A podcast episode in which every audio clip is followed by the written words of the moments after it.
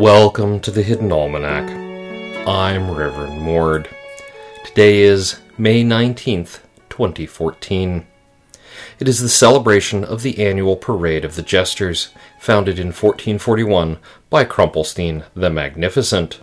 A line of jesters juggles and pratfalls their way across the city, although a decline in the number of jesters over the centuries has made this an increasingly short parade. Worshippers of Smile God occasionally come out to assist, because otherwise it would just be sad.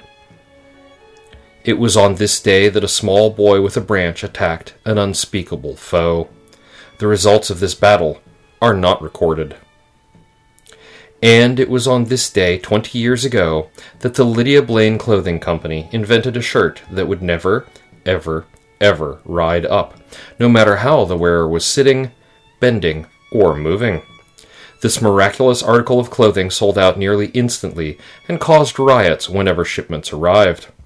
Multiple factories were switched over to meet demand, and the Never Gap t-shirt remains one of the highest-selling women's clothing items on the market today.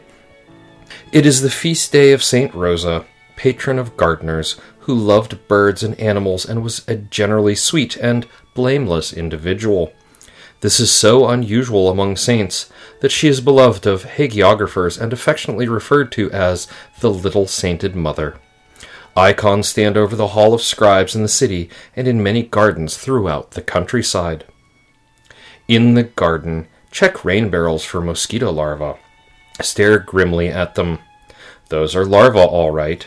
A variety of dunks exist to kill them, but they are basically made of poison, and even though they say they're safe for frogs, people who want to sell you pesticides will say a lot of things. Resolve to get better-fitting lids for the rain barrels. Assuming the barrel is already infested, consider leaving the lid off. If you are fortunate, dragonfly larvae will soon come along and take care of the problem for you.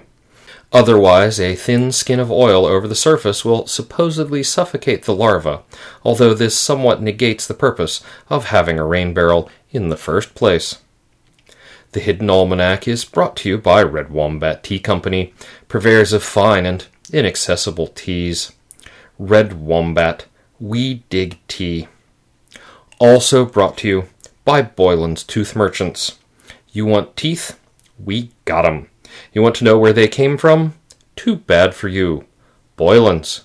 We've got teeth. That's the Hidden Almanac for May 19th, 2014. Be safe and stay out of trouble. The Hidden Almanac is a production of Dark Canvas Media and is written by Ursula Vernon.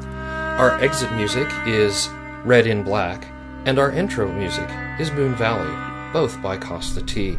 You can hear more music from Costa T at the Free Music Archive.